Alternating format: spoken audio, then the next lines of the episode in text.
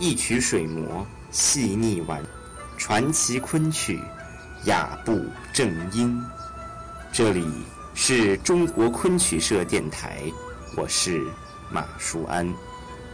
在今天的夜话节目中，我将与您带来的是昆大班的故事。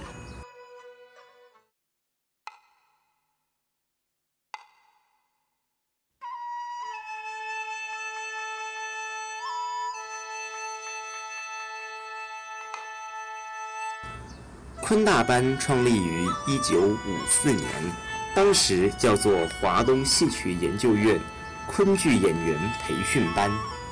学校最早的地址在华山路一四四八号。这个门牌号码在以后许多年里，对于凡是当时从这个学校走出来的人来说，都感到非常亲切，非常怀念。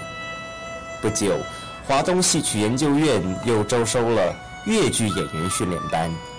一九五五年三月，在昆剧班和越剧班的基础上，正式建立了上海市戏曲学校。其后，陆续设立京剧、沪剧、淮剧、评弹和戏曲音乐等七个班。熙来攘往的车辆，往来穿梭的行人。背景是一片流动的繁华和喧嚣。天空有一轮明月，虽然不是很圆，但它就挂在天心，挂在每个人的心中。一四四八号见证了新中国培养的第一代昆曲演员成长的历程。大约在一九五八年左右。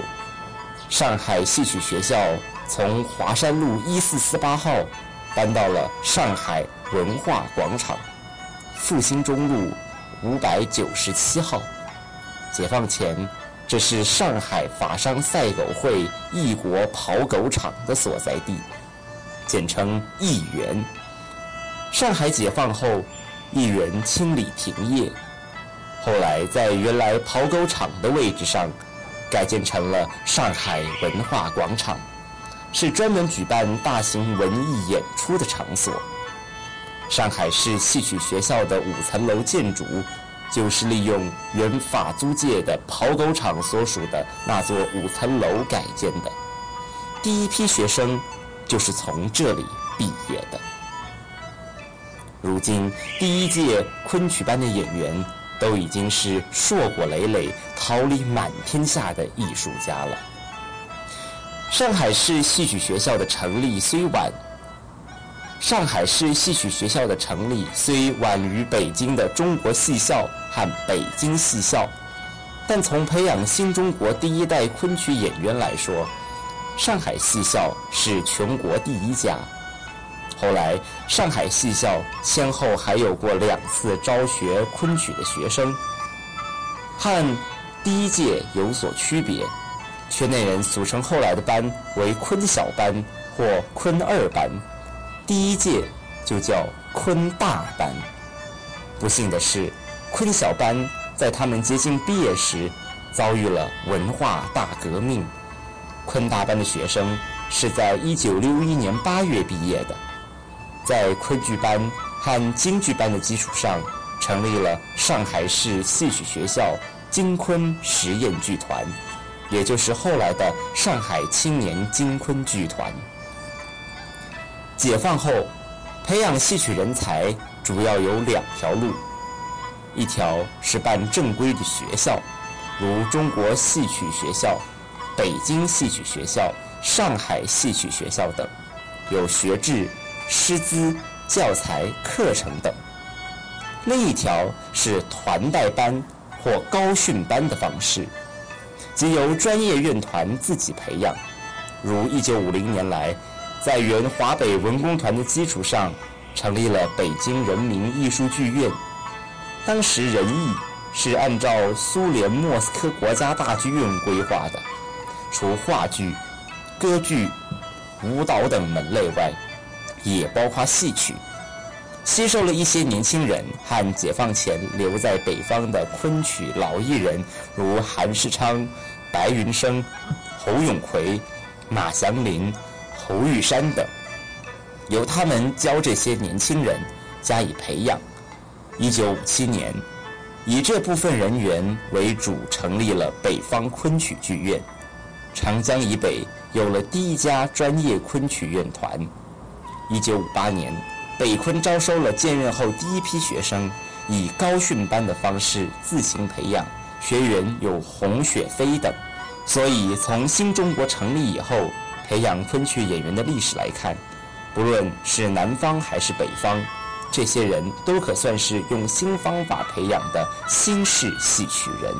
原中国剧协副主席刘厚生回忆上海戏校成立时说：“上海戏校的出现。”鲜明地体现了党和政府对民族优秀文化如同对自己美丽的儿女般的爱护和重视，因此戏校从一开始就显示了自己特有的亮色。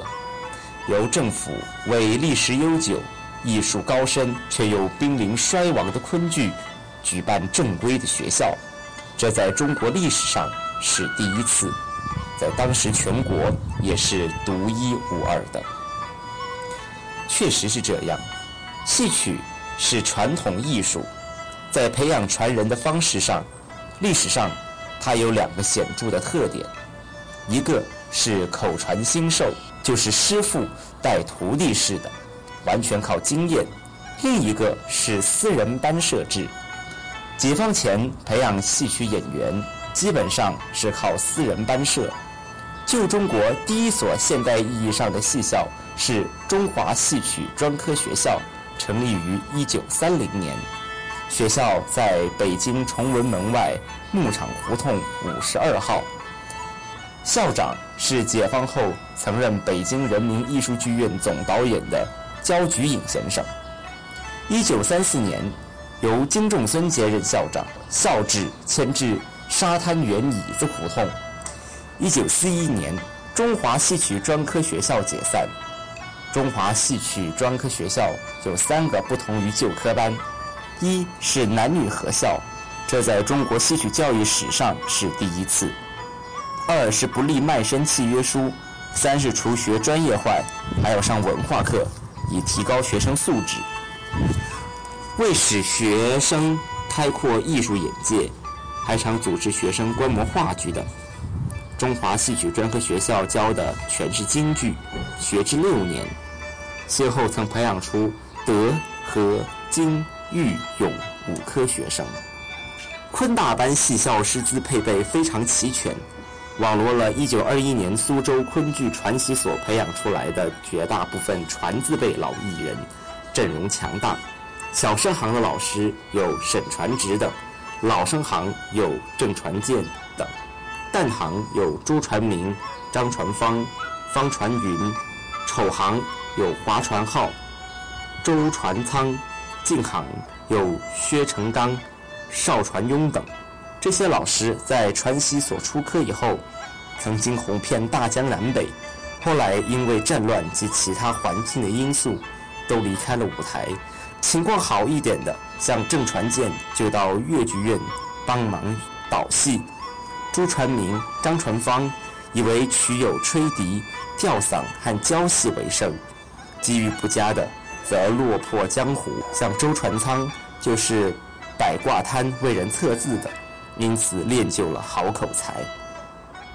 这些老师们被礼聘到戏校后，虽不是豪华富贵的待遇，但有一席栖身之地，比流落江湖胜过百倍。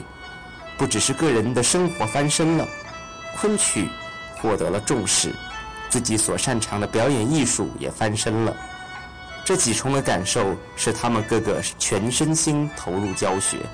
上课时，他们严格要求学生；下课后，则与学生打成一片。